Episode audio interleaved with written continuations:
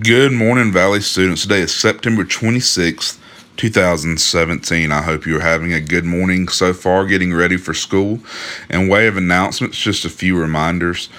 Tomorrow is the last day to sign up and pay the $20 for Go Day Atlanta, which is October the 7th. So make sure you bring that money tomorrow, and that is $20 for that. Also, this Saturday at 5 o'clock, we'll be having our tailgate night. And so, being remember of that as well. That costs nothing. We're just going to hang out, watch some football, tailgate, and all that. So, let's get in God's Word this morning. This morning will be short. It's in Genesis chapter 1. In the beginning, God created the heavens and the earth. The earth was without form and void, and darkness was over the face of the deep, and the Spirit of God was hovering over the face of the waters. And God said, Let there be light, and there was light. And God saw that the light was good, and God separated the light from the darkness. And God called the light day, and the darkness he called night. And there was evening, and there was morning, the first day. So, guys, as we're entering into, some of y'all might know, my favorite time of the year with fall. The leaves are changing, the weather's changing.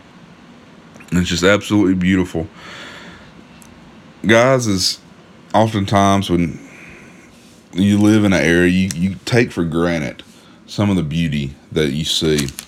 And so, guys, today, this is, I want you just to, to look around at creation and remember God created all of this.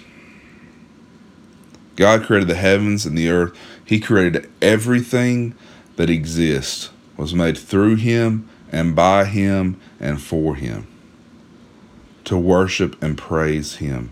That is what we were created to. We were created to worship God. And like I've told y'all, worship is more than singing.